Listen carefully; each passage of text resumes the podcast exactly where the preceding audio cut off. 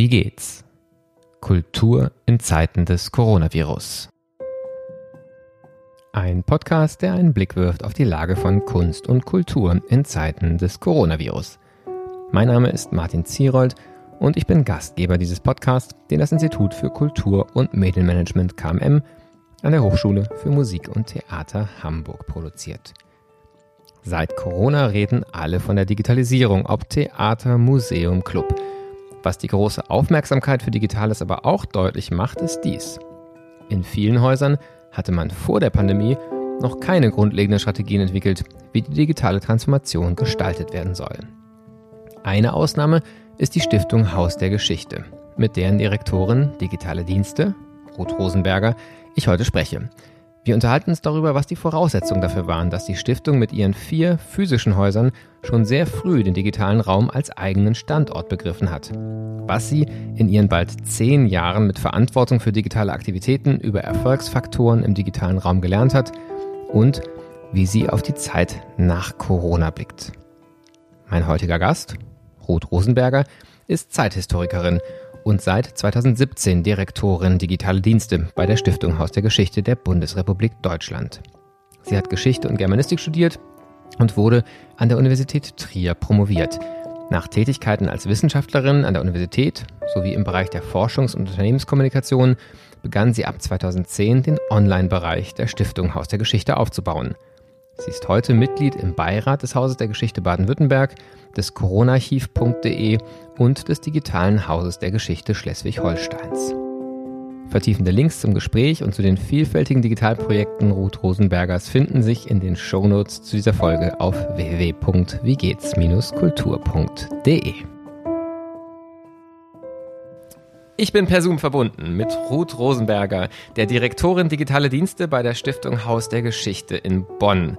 Ähm, wir wollen sprechen über Digitalisierung äh, in Zeiten von Corona am Beispiel von nicht nur einem Haus, sondern mehreren Häusern, ähm, die sich auf ganz verschiedenen Ebenen mit Digitalisierung befassen und auch in der Corona-Pandemie nochmal ganz besonders. Aber die erste Frage in unserem Podcast ist ja immer erstmal eine persönliche. Liebe Frau Rosenberger, wie geht's?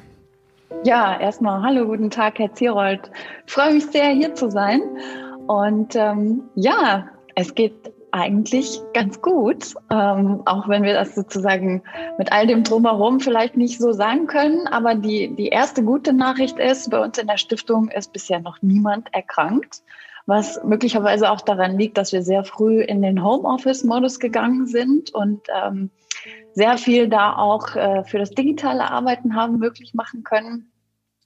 Und ähm, das letzte Jahr hat uns unglaublich viele Möglichkeitsräume eröffnet, die wir bewusst genutzt haben, die sich manchmal auch selber entfaltet haben und die uns ähm, ja in Teilen zu, zu Dingen gebracht haben, die sich jetzt genau vor einem Jahr äh, niemand hätte vorstellen können. Also dass wir wirklich so weit kommen. Und eigentlich geht's ganz gut, weil das bedeutet natürlich auch, dass ähm, der Kommunikationsbedarf und die Arbeitsintensität ähm, unglaublich gestiegen sind und dass man das auch in gewisser Weise nicht mehr alles komplett kontrollieren kann, weil Dinge, die sich entwickeln und die dynamisch sind, bedeuten einfach, äh, ja, dass man auch so ein bisschen geworfen ist und äh, wenn man möchte, dass es weitergeht und es nicht stoppen will, da einfach mitmachen muss. Und deswegen eigentlich geht's ganz gut, auch so ein bisschen dem Strudel der Entwicklungsdynamik ausgeliefert was aber auch gut ist und schön ist. Und äh, man, man, man ähm, muss sich vielleicht auch manchmal einfach ein bisschen fügen. Ja, Embracing Uncertainty nennen das ja die Angloamerikaner. Mhm. Das Umarmen, wenn man es nicht kontrollieren kann, dann, dann ist sagen freudig annehmen. Ähm, das sieht man ihnen auch an. Also wir sehen uns ja auf Zoom, äh, im Podcast ist das ja nicht zu sehen, aber ähm, ich finde, es geht ganz gut, dass das ist ihnen ins Gesicht geschrieben. Das ist tatsächlich ja in der aktuellen Lage gar nicht selbstverständlich. Sie haben ganz viele Facetten schon, schon auch angedeutet, ähm, auf die wir auch im Gespräch eingehen wollen. Das erste, was ich sehr, sehr spannend finde, auch im Kontext dieses Podcasts. Wir haben über Museen gesprochen, aber wir haben noch nicht über historisch ausgerichtete Häuser gesprochen mhm. ähm, und eben auch zeitgeschichtlich, nicht künstlerisch äh, primär ausgerichtete Häuser gesprochen. Ähm, und in dem Zusammenhang finde ich immer erstmal ganz spannend, dass sie ja ein sehr, sehr besonderes Haus auf vielen Ebenen sind. Wenn man erstmal guckt, Haus der Geschichte klingt nach Singular, ist es ja aber nicht. Es gibt ja eine ganze Reihe von Häusern, die da dazugehören. Und ähm, Ihr Titel, Direktorin digitale Dienste, zeigt ja auch, dass wiederum in dieser Struktur das Digitale schon ganz anders verankert ist als in ganz, ganz vielen anderen Häusern, wo es sozusagen nicht in dieser Form mit einer eigenen Aufmerksamkeit auf Direktoriumsebene verankert ist. Vielleicht, wenn Sie zum Start nochmal kurz beschreiben, was ist sozusagen so die, die, die Struktur, in der das Digitale bei den Häusern, um die es geht, verankert ist? Ja, gerne. Also die Stiftung Haus der Geschichte ist eigentlich eine, ähm, ein organisationsstrukturelles Dach, das äh, den Sitz in Bonn hat. Und äh, dazu gehören vier verschiedene Museen in drei äh, Städten. Und wir verstehen unseren Online- äh, Auftritt oder das, was wir im Digitalen machen, als äh, fünftes Standbein, als sozusagen unser Haus im Netz. Also das Haus der Geschichte, man kann sagen, unser Stammhaus in Bonn ist 1994 eröffnet worden. 1999 ist dazugekommen das Zeitgeschichtliche Forum Leipzig, das auch eine große eigene Dauerausstellung hat mit einem Fokus auf ostdeutscher Geschichte. Und ähm, in den 2000er Jahren ist äh, in Berlin als erstes der Tränenpalast am Bahnhof Friedrichstraße ähm, also ein authentischer Ort, der ehemalige Grenzübergangsort ähm, mit einer Dauerausstellung bespielt worden und ist einer unserer meistbesuchten ähm, ja, Ausstellungsorte. Und zu uns gehört auch das Museum in der Kulturbrauerei am Prenzlauer Berg in ähm, Berlin auch mit der Dauerausstellung Alltag in der DDR. Und all diese Museen werden von der Abteilung Digitale Dienste, die wir 2017 innerhalb der Organisationsstruktur eingerichtet haben, bedient. Das bedeutet, dort sind alle digitalen Aspekte und Angebote, die wir stiftungsweit anbieten, zusammengefasst in der Art, dass wir versuchen, hier digitale Expertise zu bündeln um sie dann in Zusammenarbeit mit den verschiedensten Kolleginnen und Kollegen, Teams und Projekten innerhalb der Stiftung nach außen zu tragen, reinzutragen und jeweils gemeinsam zu gucken, was passt für das jeweilige Projekt, was passt für die jeweiligen Anwendungskontexte und wie finden wir sozusagen für uns den richtigen Weg der Digitalisierung. Jetzt ist ja in vielen Häusern mit Blick auf die äh, Corona-Pandemie gesagt worden, dass das so eigentlich fast wie ein nochmal neuer Startschuss für das Thema Digitalisierung war. Viele Dinge dann angegangen worden sind, ähm, die man sich vielleicht vorher schon äh, als ein man müsste mal äh, vorgenommen hatte, aber nicht unbedingt so systematisch ähm, auch, auch angehen konnte. Jetzt haben Sie gerade gesagt, 2017 ähm, ist das schon als eigener Querschnittsbereich gegründet worden. Das klingt jetzt so, dass vielleicht die Pandemie gar nicht so viel verändert hat, sondern Sie da schon ganz gut aufgestellt waren. Wie war das denn für Sie mit Blick auf die digitalen Aktivitäten? Ist tatsächlich, ähm, sag mal, viel mehr auch Routine und Erfahrung reingeflossen oder war das auch nochmal eine ganz neue Etappe in der Digitalisierung Ihrer Aktivitäten dann ab dem März mit dem ersten Lockdown im letzten Jahr? Also es ist auch weiterhin für uns eine Herausforderung, mit den Dingen, die sich jetzt entwickelt haben und die auf uns zukommen, umzugehen. Aber ich glaube schon, dass man durchaus sagen kann, dass wir äh, in der Situation, als mit dem ersten Lockdown sozusagen die Nachfrage, wie können wir jetzt mit dem Digitalen reagieren, wenn alle unsere Museen geschlossen sind, für uns einfacher zu beantworten und auch äh, darauf zu reagieren war, als es in anderen Häusern der Fall war, weil wir einfach wirklich gut aufgestellt waren, insbesondere im Hinblick darauf, was können wir unseren digitalen Besucherinnen und Besuchern im Netz anbieten. Wir sind mit der Online-Redaktion, wo ähm, ein Team von Leuten sich systematisch äh, mit der Frage beschäftigt, wie bespielen wir welche sozialen Kanäle, äh, wir haben ähm, im letzten Jahr auch Personas entwickelt für erste äh, digitale Kanäle, also arbeiten da auch ganz gezielt zielgruppenspezifisch und ähm, systematisch eine Ausdifferenzierung dessen, was im Netz passiert und wo da eigentlich welche Leute unterwegs sind. Insofern konnten wir in der Kommunikation nach außen sehr schnell reagieren. Ähm, haben aber auch zum Beispiel zusätzliche äh, Produkte wie unseren Podcast ähm, Zeitgeschichten, der Museumspodcast entwickelt, weil wir eben gesagt haben, wir wollen nicht nur das machen, was wir sowieso schon immer gemacht haben, sondern, und das ist, glaube ich, auch ein Ergebnis dieser Euphorie in dem ersten Lockdown, dass man ähm, so begeistert war, dass man sich gesagt hat, so jetzt probieren wir auch noch was Neues. Wir wollten immer schon mal einen Podcast machen und jetzt ähm, ist die Gelegenheit dazu. Ähm, also auf der Ebene sind wir, glaube ich, wirklich äh, gut äh, vorbereitet gewesen und konnten sehr gut reagieren, was wir unter anderem auch daran sehen, dass unsere Zugriffszahlen im letzten Jahr substanziell gestiegen sind und wir da ähm, auch viel mehr Interaktion mit den digitalen Besucherinnen und Besuchern hatten. Was aber trotzdem auch für uns eine echte Herausforderung war und auch jetzt weiterhin ist, dass wir, was eigentlich schön ist, aber manchmal nicht einfach, aus dem Haus heraus auf einmal ganz, ganz viele Anfragen bekommen haben. Also beispielsweise aus dem Veranstaltungsbereich. Könnt ihr uns helfen, dass wir jetzt äh, Veranstaltungen machen, die wir komplett streamen oder die wir nur im digitalen Raum stattfinden lassen? Ähm, aus dem Sammlungsbereich. Äh, könnt ihr uns helfen, dass wir jetzt mit all unseren potenziellen Leihgebern oder Objektgebern äh, über ähm, digitale Konferenzen kommunizieren? Ich meine, viel von, von, von äh, Leihverkehr oder auch Objektankäufen läuft sowieso schon über ähm, den digitalen Weg, aber das ist einfach im letzten Jahr nochmal substanziell mehr geworden. Also es sind einfach ganz, ganz viele Bereiche, die bisher noch nicht gesehen haben, was es für sie bringen könnte, sich mit uns in Verbindung zu setzen und unsere Expertise anzufragen, auf uns zugekommen. Und wir sind quasi unter diesem Schwall äh, teils ein bisschen untergegangen, weil wir nicht alle diese Dinge sofort bedienen konnten. Und das Sortieren ist dann natürlich eine der Aufgaben gewesen, der wir uns gestellt haben. Eine weitere ganz wichtige Aufgabe, mit der wir uns ganz sofort beschäftigt haben, war eben das mobile Arbeiten für die Kolleginnen und Kollegen zu ermöglichen. Zur Abteilung digitale Dienste gehört auch die IT, also die Infrastruktur für all das, was wir digital machen. Und ähm, das haben wir, weil unser IT-Leiter da sehr gut vorbereitet war, auch sehr, sehr schnell hinbekommen, dass quasi alle Kolleginnen und Kollegen von zu Hause aus arbeiten konnten.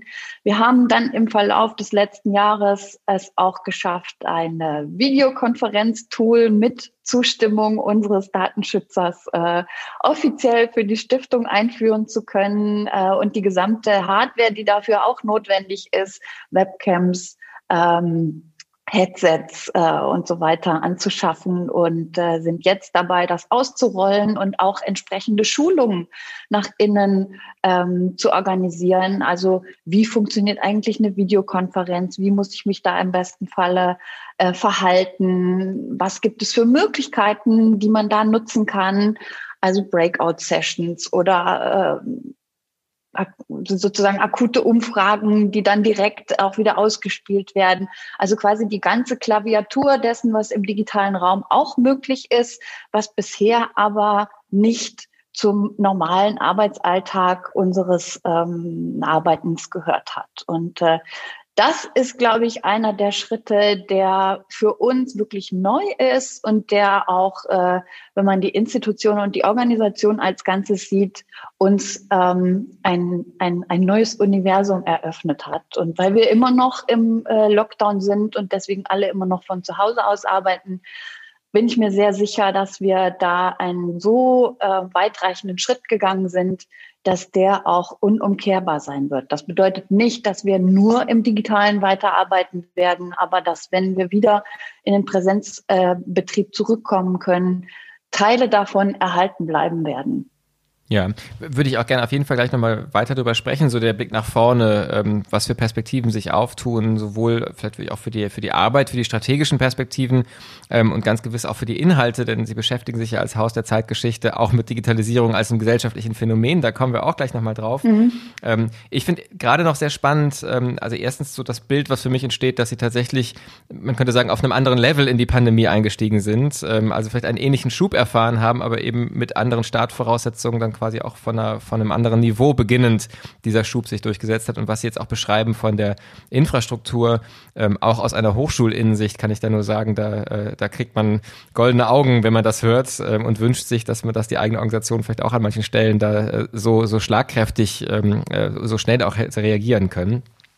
Ähm, und das hat bestimmt zu tun damit, dass sie eben inzwischen auf bald vier Jahre zurückschauen ähm, von einer so strategischen äh, und auch strukturellen Verankerung.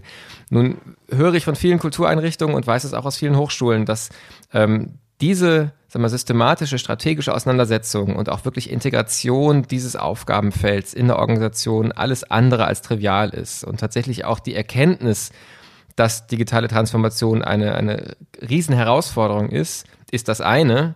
Aber die Umsetzung in einer Organisation, die natürlich ihre gewachsenen Strukturen hat, die ihre Abläufe hat, die auch ressourcielle Begrenzungen hat, ähm, ist etwas, an dem viele Organisationen wirklich sagen, sehr, sehr, sehr lange zu, zu arbeiten haben und oft selbst dann eigentlich nicht befriedigend, auch für sich selbst nicht befriedigende Ergebnisse bekommen. Was Sie jetzt beschrieben haben, ist ja wirklich eine Erfolgsgeschichte. Aus der Innensicht gibt es bestimmt auch da immer noch Baustellen, aber ähm, im Vergleich zu vielen anderen Häusern wenn Sie so ein bisschen die Lessons learned aus diesem vierjährigen Prozess versuchen zu formulieren, vielleicht auch so, dass andere ähm, sich davon inspirieren lassen können oder daraus lernen können, was würden Sie sagen, sind so Eckpfeiler, die dazu beigetragen haben, dass es erstens überhaupt so früh und dann auch so strukturell erfolgreich äh, das Themenfeld digitale Transformation sich in dem Kontext Stiftung Haus der Geschichte hat äh, verankern lassen? Mhm. Also es sind, glaube ich, zwei Dinge, die miteinander verknüpft sind bei uns und die man äh, analytisch trennen muss. Ähm, das eine ist, tatsächlich haben wir sehr, sehr gute Voraussetzungen gehabt, an die ich anknüpfen konnte. Wir sind ähm, 1994 ist das Haus der Geschichte hier in Bonn eröffnet worden und 1995 ist die Webseite hdg.de, also die Domain, mit der wir immer noch arbeiten, online gegangen, was relativ früh ist für eine Kulturinstitution. Und 1999 ist auch bereits unser lebendiges Museum online, also das Geschichtsportal zur deutschen Geschichte, was wir zusammen mit dem Deutschen Historischen Museum anbieten, online gegangen, was auch sehr früh ist. Das ist dann äh, über die 2000er Jahre in die Jahre geraten. Wir haben aber 2014 einen kompletten Relaunch gemacht. Und äh, das ist die Seite, wie Sie sie jetzt auch sehen, wenn Sie zum Beispiel hdg.de slash lemo aufrufen. Was ich sagen will, das eine ist anknüpfen an das, was schon da ist, ist immer eine gute Strategie, weil ich keine Freundin davon bin und auch keine guten Erfahrungen damit gemacht habe, aber weiß, dass es im Diskurs sehr verbreitet ist, digitale Transformation mit, wir müssen alles neu erfinden und Disruption zu verbinden. Das ist, glaube ich, für viele abschreckend und nicht unbedingt der Weg, um Dinge Schritt für Schritt zu entwickeln. Also anknüpfen an das, was ist und ähm, Teilschritte gehen, bei denen Erfolge für alle sichtbar werden. Wie zum Beispiel der Relaunch von Lemo. Das war für uns, Lemo galt lange als äh, nicht modernisierbar. Und dann war deutlich, dass es doch funktioniert. Es war kein einfaches Projekt, aber es hat funktioniert und Lemo hat immer noch ähm, gute Zugriffszahlen. Und Lemo ist zum Beispiel jetzt auch im letzten Jahr, ähm, als die Schulen geschlossen waren, ganz besonders von Schülerinnen und Schülern genutzt worden, weil es einfach ein Angebot im Netz ist, von denen alle wissen, dass es seriös ist, dass es zuverlässig ist und äh, dass man da nachgucken kann, wenn man irgendwas über deutsche Zeitgeschichte wissen will und auch nachfragen kann. Also wir reagieren auf alle E-Mails, die wir dazu bekommen ähm, und helfen, wenn wir irgendwie helfen können. Also das sind sozusagen zwei Komponenten, anknüpfen an das, was ist, äh, Erfolgsschritte sichtbar machen und geduldig sein. Also ich glaube nicht, dass es funktioniert, ähm, wenn man mit dem Kopf durch die Wand will. Wir sind zwar jetzt schon fast vier Jahre ähm, mit der Abteilung digitale Dienste aktiv. Ich bin aber seit über zehn Jahren bei der Stiftung Haus der Geschichte. Und äh, wir haben im Prinzip, bevor es die Abteilung digitale Dienste äh, gegeben hat, erstmal die Organisationseinheit Online-Redaktion aufgebaut und die ist im Prinzip um die Kernstelle um Lemo entstanden. Und äh, das heißt, wir hatten sozusagen Entwicklungsknospen, die innerhalb der Organisationsstruktur schon angelegt waren und haben von dort aus weiterentwickelt. Also Lemo gab es, von dort aus haben wir die Social-Media-Kommunikation entwickelt. Und daraus wurde dann ersichtlich, was das bringen kann. Wir haben gesehen, dass wir Besucherinnen und Besucher zu sogenannten Social Events, wo wir eben über die sozialen Kanäle eingeladen haben, auch in unsere Häuser bringen. Und zur digitalen Kommunikation gehört ja immer auch ähm, das analoge Treffen, was jetzt im Moment ein bisschen kurz kommt, aber eigentlich gehört es dazu. die Republika als das größte Fest äh, der digitalen Community wird ganz, ganz extrem vermisst, seitdem sie im letzten Jahr nicht stattfinden konnte. Und äh, genauso ist es auch äh, für eine Community, die man rund um ein Museum oder um, um Museen herum aufbaut. Also dieses Verbinden von das Digitale hat immer auch eine Anbindung an das, was das Haus herkömmlich ausmacht. Ich bin auch der Überzeugung, dass ein Museum niemals komplett digital werden kann weil das Museum der Inbegriff von Analogfaszination ist. Originalobjekte wirken als Originalobjekte und sie wirken auch als Originalobjekte, wenn wir uns die im Netz angucken, weil es geht eigentlich darum, dieses Objekt als dieses Originalobjekt zu bestaunen. Und deswegen glaube ich, muss man gerade, wenn man im Museumskontext unterwegs ist, immer die Verbindung zwischen digital und analog suchen, Ehrlich gesagt, glaube ich, ist das auch anderswo so, äh, aber im Museum einfach noch, noch viel stärker ausgeprägt. Hm. Finde ich auch mal einen ganz, ganz spannenden Hinblick mit äh, im Blick auf Organisationsentwicklung, dass äh, gewisserweise man sagen kann, dass der evolutionäre Ansatz in Ihrem Fall ein schönes, schönes Beispiel dafür ist, ähm, dass man damit unter Umständen sehr viel weiterkommen kann, obwohl er sich vielleicht im Gehen langsamer anfühlt als der revolutionäre Ansatz, ähm, der nach Disruption ruft und dann aber oft ja eigentlich durch die Disruption tatsächlich auch unglaublich viel Energie für einen Schritt, der dann aber auch viele Scherben produziert, die dann wieder aufgekehrt werden müssen und dann geht man wieder ein paar Schritte zurück ähm, und dann vielleicht sozusagen mit, mit ähm, ja eben gedacht dem großen Wurf eigentlich weniger weit kommt, als man hätte kommen können, wenn man es sagen in kleineren Schritten, aber dafür beständig und kontinuierlich bearbeitet, ähm, ist glaube ich wirklich ein, ein Punkt, der übertragbar ist auf viele andere Organisationsentwicklungsprozesse auch. Ähm, eine Facette, die mir oft begegnet im Austausch, auch mit äh, gerade auch Museumshäusern, die sich mit digitaler Transformation beschäftigen, ist auch noch so ein bisschen eine Haltung, die, die manchmal sagt, wir würden ja gerne, aber es wird nicht gewürdigt. Vor allen Dingen nicht von denen, die sagen uns die Kennzahlen, die Zielvorgaben ähm, vorgeben aus der Kulturpolitik. Und jetzt haben Sie ja auch beschrieben, Sie verstehen sich richtig als ein Haus mit, ähm, ich nenne es mal fünf Standorte geradezu, von denen einer der digitale ist. Also auch so etwas wie der digitale Besuch dann ja wahrscheinlich ein gleichrangiger Besuch ist zu dem Besuch in einem der physischen Häuser. Das ist eine, eine, ein Bild, das in vielen Häusern so als Wunschbild da ist. Wir würden gerne das, was wir digital machen, auch von unseren Geldgeberinnen und Geldgebern gleich gewürdigt sehen und suchen auch nach, nach Kennzahlen und Statistiken, die das gut abbilden. Ähm, die eine Frage wäre, sind, hatten Sie da ein Gegenüber, das sagen, das auch gefördert oder vielleicht sogar gefordert hat? Oder haben Sie da eher, eher die Kulturpolitik sozusagen erzogen, ich nenne es mal äh, so, und, und denen erläutert, dass das sagen aus ihrer Sicht einfach wichtig ist und, ähm, und dann in die Richtung sich entwickelt? Und sind Sie an einem Punkt, wo tatsächlich sozusagen der digitale Besuch zum Beispiel auch statistisch, auch mit Blick auf die äh, Berichte, Berichtspflichten, Kennzahlen gleichwertig ist oder zumindest sozusagen genauso mitgezählt wird wie ein, wie ein physischer Besuch? Mhm. Auch da stecken, glaube ich, mindestens zwei, wenn nicht sogar drei Fragen drin. Ich fange mal damit an. Ähm, was sozusagen bei uns Voraussetzungen dafür waren, warum das funktioniert hat von Seiten jetzt ähm, der Geldgeber beziehungsweise der, der Gremienmitglieder oder eben ähm, ja, Leuten, die die Programm- und strategische Entwicklung mit beeinflussen. Die Stiftung Haus der Geschichte ist von Anfang an durch zwei zentrale Komponenten gekennzeichnet. Das eine ist eine ausgeprägte Besucherorientierung. Also wir haben eine sehr, sehr äh, offene Ausstellungsgestaltung. Wir haben auch das Ziel, die Leute zu unterhalten, wenn die zu uns kommen. Wir versuchen den Museumsbesuch natürlich mit ähm, dem Ziel, dass man etwas über Zeitgeschichte mitnimmt, dass man etwas über unsere Demokratie erfährt und im besten Fall auch äh, so, dass man es auf sich selber beziehen kann. Uns ist aber auch völlig klar, und das fördern wir auch, dass die Menschen zu uns kommen, weil sie einen Sonntagsausflug mit ihrer Familie machen. Und genau die Komponenten, die den Ausflug zum Ausflug machen, dass man eben auch äh, eine, eine gute Besucherführung im gesamten Haus hat, dass der Kuchen gut schmeckt, äh, dass man weiß, wo man sein Auto parken kann und dass man eben auch zum Beispiel in den sozialen Medien ähm, anfragen kann, habt ihr auf oder dass wir die, die, die, die Posts, die die Leute bei uns oder äh, von uns, von ihrem Besuch bei uns äh, in die Welt schicken, liken oder kommentieren. Also dass die Kommunikation darüber hinausgeht, wenn sie bei uns gewesen sind, also ins Netz hinaus reicht, das gehört eben auch dazu. Und ich glaube, dass das eine Grundvoraussetzung ist, die es leichter macht, das Digitale in dieser Besucherorientierung und in diesem Austausch und der Ansprache und der Kommunikation anzubinden.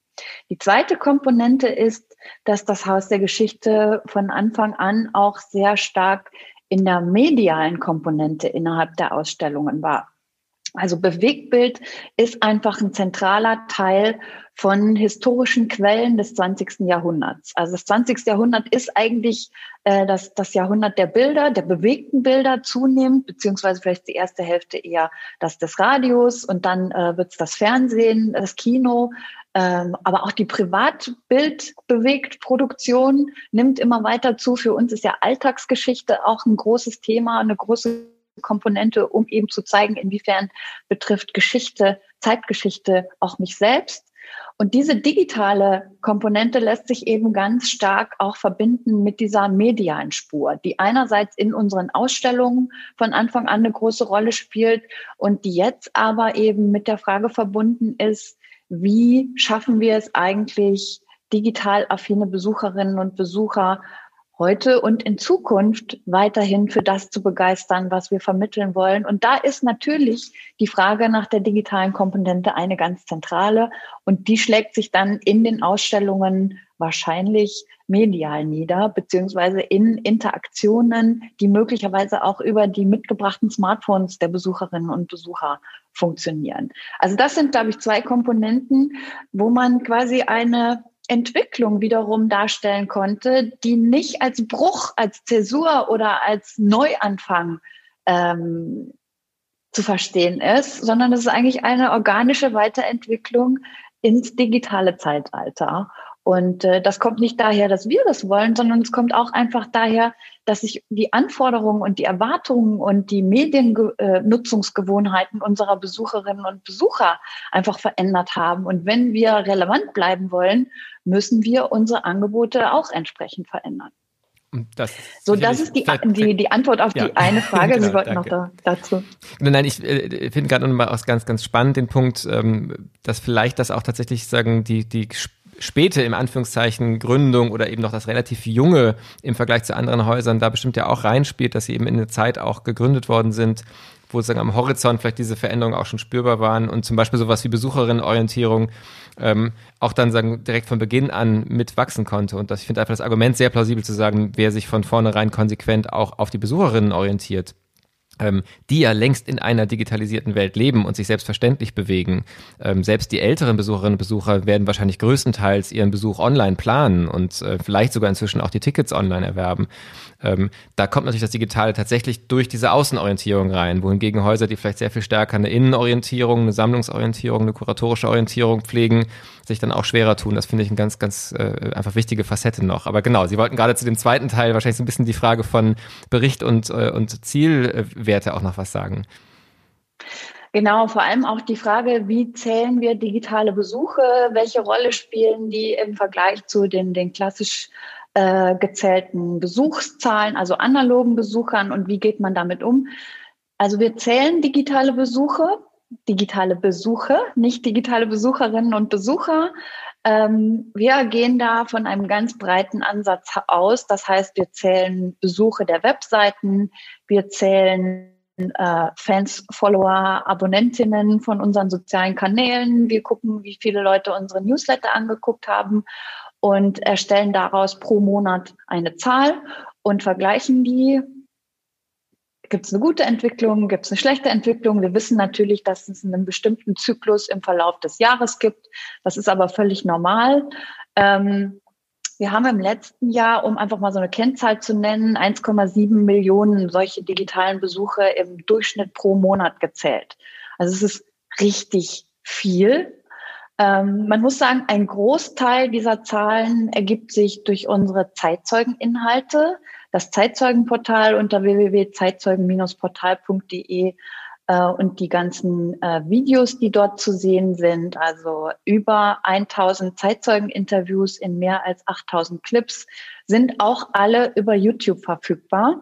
Und das ist bei uns im Moment äh, der meist nachgefragte Content und der auch im letzten Jahr äh, zunehmend nachgefragt wurde. Ähm, trotzdem nicht nur das, weil wir ja halbjährlich berichten, jedes Mal wieder darüber diskutiert wird, wie zählen wir jetzt genau diese digitalen Besuche und wie wichten wir das untereinander und was bedeutet jetzt diese Zahl von 1,7 digitalen Besuchen pro Monat im Durchschnitt im Vergleich dazu, dass wir vor der Pandemie stiftungsweit 1,2 bis 1,3 Besuche, also herkömmliche Museumsbesuche, also an allen Standorten hatten. Diese Diskussion ist nicht abgeschlossen und da gibt es auch noch keinen Standard für, sondern das ist eher ein, eine Aufgabe, der wir uns weiterhin stellen und die auch, glaube ich, nicht allein in einem Haus, sondern im gesamten Museumsfeld mal ins Auge genommen werden sollte. Wir versuchen uns dem anzunähern, a darüber, dass wir jetzt eben diese Personas für die digitalen, äh, für die sozialen Kanäle mal erstellen, um schon mal eine Annäherung zu bekommen, wie breit ist eigentlich dieses Feld der digitalen Besucherinnen und Besucher? Weil ich glaube, das ist viel heterogener, als man sich das bisher vorgestellt hat. Und wir versuchen, weil auch die Besucherforschung bei uns eine große Rolle spielt von Anfang an und wir ähm, dabei sind, unsere Dauerausstellung in Bonn mit einer mittelfristigen Perspektive komplett neu zu konzipieren auch da nochmal erneute Zahlen und Kennziffern zu unseren Besuchern zu erstellen. Und da gibt es eine Komponente, wo wir eben auch versuchen, die Schnittmenge, wie groß ist eigentlich der Anteil unserer analogen Besucherinnen und Besucher an den digitalen Besuchen und umgekehrt. Also sind eigentlich die, die uns im Netz besuchen, nur die, die sowieso schon zu uns irgendwo in die Häuser kommen? Oder gibt es tatsächlich und wie groß ist dieser Anteil? Die Menschen, die im Anführungszeichen nur im Netz mit uns äh, Kontakt haben und mit uns kommunizieren. Das sind ähm, Dinge, die man sozusagen noch erforschen muss und wo die, die, die Museen oder alle Kultureinrichtungen, glaube ich, noch ein viel genaueres Bild davon kriegen müssen, was bedeutet eigentlich das Netz und der digitale Raum für uns? Wie verändert sich auch unsere Besucherinnenstruktur? Gerade in diesem Bereich von Daten und eben auch Datenforschung, ähm, datenbasierter vielleicht auch Strategieentwicklung, ähm, wie stark ist da der Austausch zu anderen Häusern? Da könnte man sicherlich ja unglaublich viel miteinander auch entwickeln und voneinander lernen. Zugleich kenne ich auch gerade aus dem deutschsprachigen Kontext natürlich auch immer das Thema Datenschutz, ähm, das vielleicht sagen einerseits wirklich ein gesellschaftlich orientiertes Datenschutzthema ist, andererseits manchmal hat man auch das Gefühl, auch so ein bisschen einen nach wie vor doch auf den eigenen Daten auch die Hoheit behalten wollen der Häuserperspektive hat. Ähm, Gibt es da national oder auch international Orte, Kontexte, in denen man gerade hat über solche Entwicklungsthemen, neue Messweisen, neue Definitionen, vielleicht auch von Besuch, ähm, ein Austausch, ein Forum? Also ich weiß, oder es läuft ja auch offen über Twitter, dass verschiedene Häuser darüber nachdenken, was kann man machen, wie sollen wir da vorgehen. Es gibt auch eine Slack-Gruppe, die dazu inzwischen eingerichtet wurde. Aber es gibt noch nichts, was man jetzt wirklich als neue Plattform oder als institutionalisierten Raum oder als Projekt definieren und benennen könnte, also was sozusagen spruchreif wäre, äh, wo man sehen kann, in die Richtung geht's und da äh, geht die Entwicklung weiter. Das ist einfach was, was so latent brodelt und wo sich der Akteur oder die Akteurin, die es dann weitertreibt, noch nicht gefunden hat. Aber das kommt auf jeden Fall. Tatsächlich ist die Frage äh, Datenschutz eine, die relevant ist ähm, zum Beispiel im Hinblick auf, wie messen wir, wer benutzt unsere Webseite. Wir haben im letzten Jahr im August die neue europäische Daten, also die, die, das Inkrafttreten der neuen europäischen Datenschutzregelung gehabt und ähm, das bedeutete, dass überall die Cookie-Banner eingesetzt werden müssen, was wiederum bedeutet, dass viele Leute eben die äh, Tracking-Cookies ausklicken beziehungsweise nicht anklicken und äh, dann haben wir einfach keine Daten. Also Trotzdem glaube ich, dass es dafür auch äh, Lösungen geben wird, weil es ja andere Player gibt, die viel stärker darauf angewiesen sind, dass man diese Informationen erhält, als wir Museen und Kultureinrichtungen. Insofern muss man da wahrscheinlich einfach ein bisschen warten und dann gibt es dafür auch Ja, und wahrscheinlich auch mit ein bisschen, sagen dann auch wachsender Gewöhnung der, der Nutzerinnen und Nutzer ähm, und vielleicht auch sozusagen wirklich digitale Aufklärung, ähm, wird wahrscheinlich die Bereitschaft dann wiederum bei einem Museumshaus äh, die Daten zu teilen, ähm, im Zweifel doch vielleicht höher sein als bei manchen anderen Akteuren, die sie ja nach wie vor äh, auf verschiedensten Wegen ähm, einen dann doch äh, sowieso ab, äh, abluchsen. Ähm, ich würde gerne nochmal auf ein Thema an, äh, äh, zurückkommen dass Sie nach der, bei der Frage nach, was waren so Erfolgsfaktoren oder Voraussetzungen dafür, dass sagen die, der, das Digitale so eine starke Rolle ähm, heute spielt schon. Ähm, und da haben Sie ja auch gesagt, es, steckt in der DNA gewisserweise drin, äh, von Anfang an durch die Besucherinnenorientierung, aber auch das Thema, die Zeitgeschichte ist selber ja sagen, ein Feld, in dem sagen, es nicht nur eigene Museumsmanagementpraxis ist, digital zu sein, sondern tatsächlich ja Gegenstand auch ist, sich mit der Frage von technologischen, medialen Entwicklungen zu beschäftigen.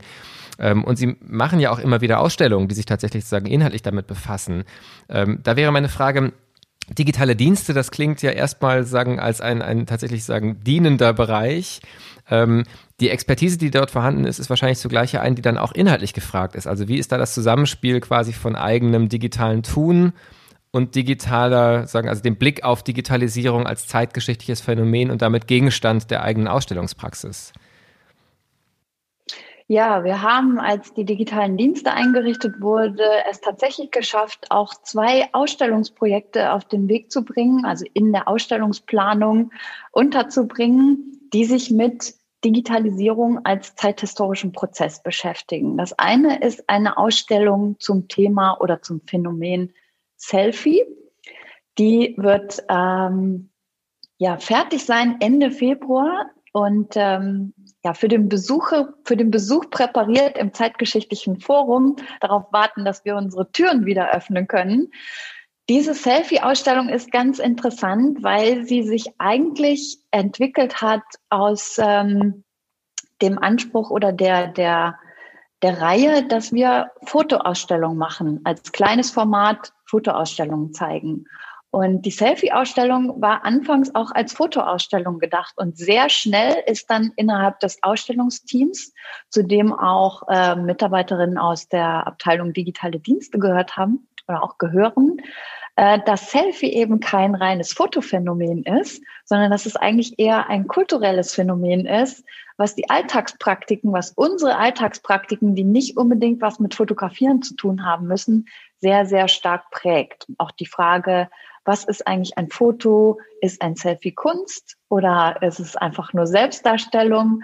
Ähm, sehr stark in unseren Alltag reinprägt, äh, reinbringt. Und, ähm, und das Selfie ist ein sehr schönes Phänomen, anhand dessen man so punktuell einen Einblick in, äh, wie funktioniert Kultur im Zeitalter der Digitalität bringen kann. Also es ist sozusagen ein Blick oder ein Querschnitt, an dem man ganz viel anbinden kann.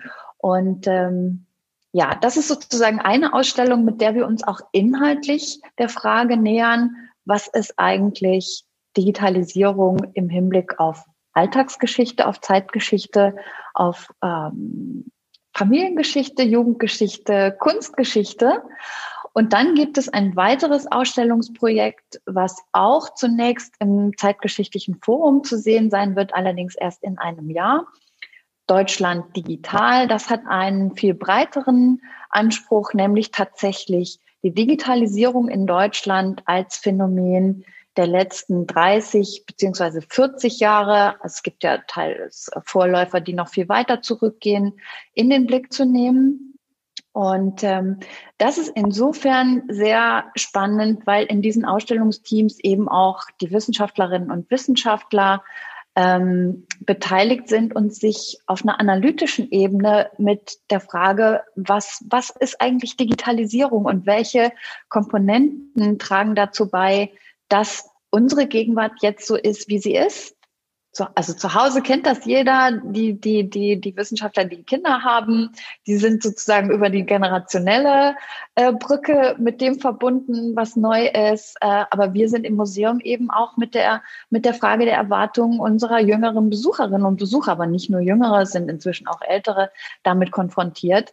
Und ähm, ich glaube, dass das eine ganz wichtige Komponente ist, die auch dazu gehört, wenn man versucht, Digitalität, digitale Kultur in eine Institution hineinzutragen, dann geht es nicht nur um Arbeitspraktiken, die wir vielleicht verändern in der Art, wie wir miteinander arbeiten, wenn wir eine Ausstellung erstellen oder wenn wir Social Media äh, Kommunikation betreiben, sondern auch im Hinblick auf, wir nähern uns dem Phänomen über unsere wissenschaftliche und zeithistorische, äh, über unsere professionelle Perspektive. Und äh, da haben wir tatsächlich auch ein bisschen Neuland betreten, weil es gibt noch nicht so viel Literatur, also forschende historiografische Literatur zu der Frage Digitalisierung als zeithistorischer Prozess. Also was passiert da eigentlich? Was macht das eigentlich mit uns?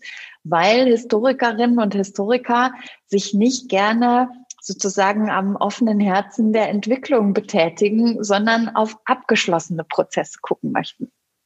Ja, spannend. Und ähm, zugleich finde ich auch sehr, sehr beeindruckend, auch da wieder zu sehen, dass sozusagen das, das was der Gegenstand äh, des Hauses und eben das Wie, das innere Tun, der Maschinenraum, da ja offensichtlich miteinander in Verbindung stehen, was auch ähm, gar nicht so selbstverständlich ist. Ich erlebe das immer wieder in Kultureinrichtungen, dass es da fast sozusagen wie zwei Wirklichkeiten gibt und auch in Hochschulen übrigens ja ganz oft der Fall ist. Sozusagen das, was man unterrichtet, heißt auch lange nicht, dass es die eigene Praxis prägt.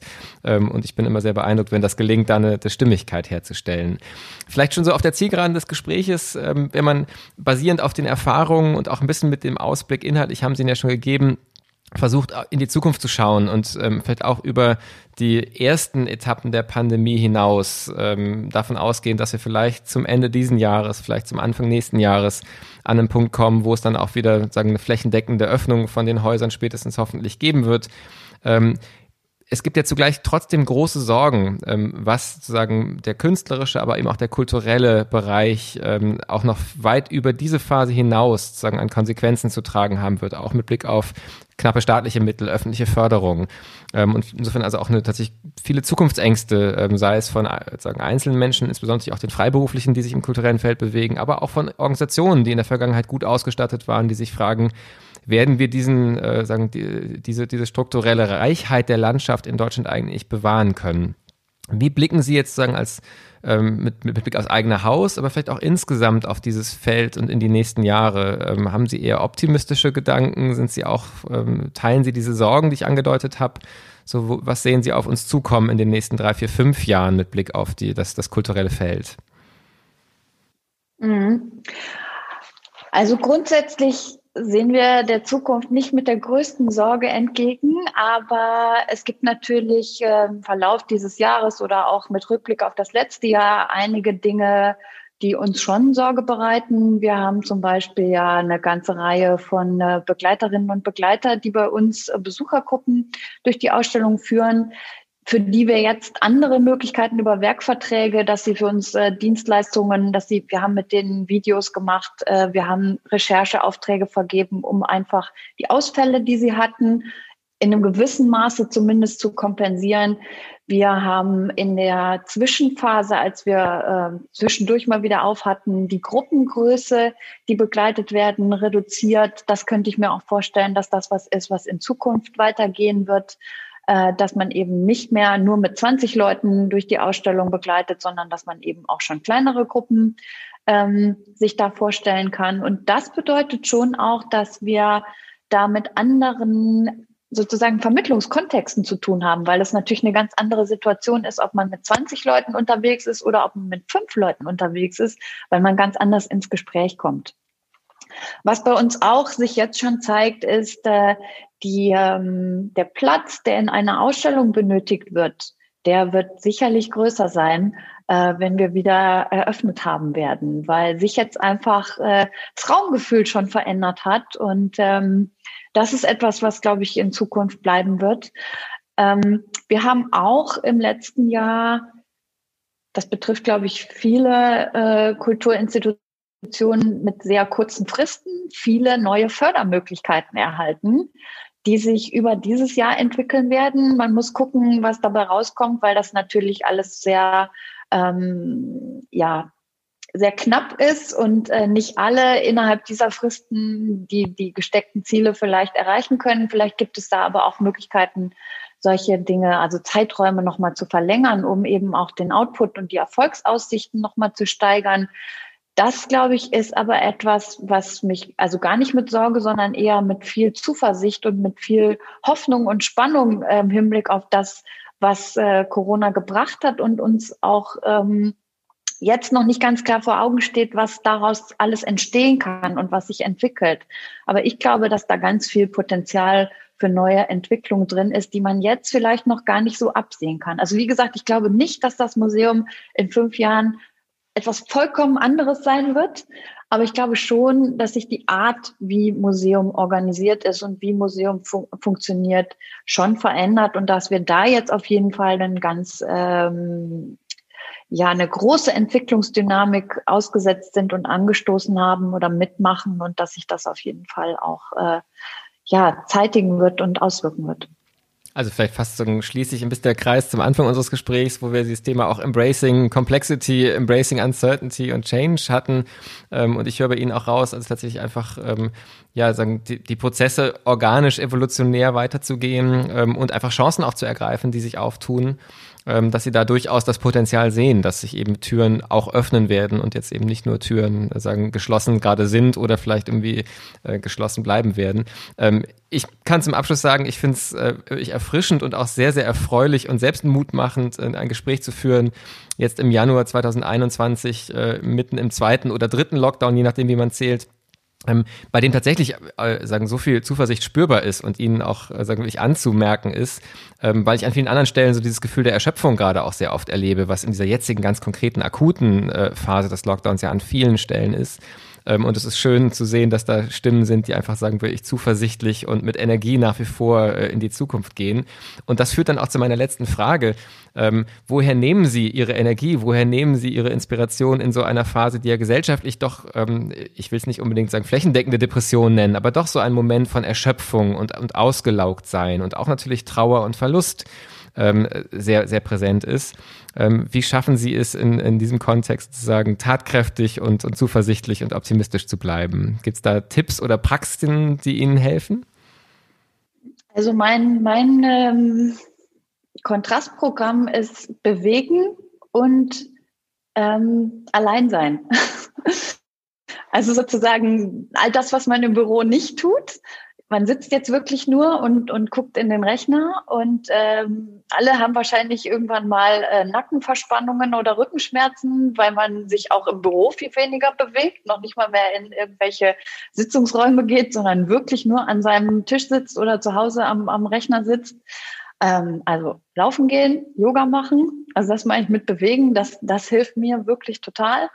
Und tatsächlich ähm, also ich kommuniziere sehr, sehr viel in meinem Arbeitsalltag und ich glaube auch, oder ist, ich glaube nicht, es ist so, dass diese ähm, besondere Situation des, des, des Homeoffices noch mehr Kommunikation braucht. Also es gibt viel, viel Bedürfnis, Dinge abzusprechen, in Kontakt zu bleiben. Ähm, und für mich ist das Gegenprogramm eben nicht zu kommunizieren. Und das bedeutet einfach wirklich mal einen Tag lang alleine zu sein und nicht zu reden, sondern mit sich selber ähm, zurechtzukommen und Gedanken zu sortieren. Ja, sehr nachvollziehbar und ich glaube, das können auch viele nachempfinden nach sagen, den kommunikationsintensiven Phasen, sagen eine Kommunikationspause. Ähm, wir werden jetzt auch eine Kommunikationspause einlegen äh, und dieses Gespräch beenden. Ich würde mich sehr freuen, äh, wir haben ja auch so dieses Format der Revisited-Gespräche in dem Podcast, nach einigen Monaten zu schauen, wie haben sich die Dinge weiterentwickelt. Wenn Sie Lust haben, vielleicht zum Sommer hin ähm, nochmal zu sprechen und zu schauen, wie ist dann der Stand der Dinge, ist vielleicht die Selfie-Ausstellung bis dahin zugänglich, das wäre ja sehr wünschenswert und erfreulich, ähm, aber eben auch die großen strategischen Themen, die Sie angesprochen haben, ähm, nochmal weiter zu vertiefen. Für heute, liebe Frau Rosenberger, vielen, vielen Dank für die Einblicke und für Ihre Zeit und ich freue mich, wenn wir das mal fortsetzen können. Ich danke Ihnen. Das war die 69. Folge des Podcasts Wie geht's? Kultur in Zeiten des Coronavirus. Links zum Gespräch gibt es wie immer auf unserer Website www.wiegehts-kultur.de. Ich freue mich auch schon auf die kommenden Gespräche. Bis bald passen Sie gut auf sich auf.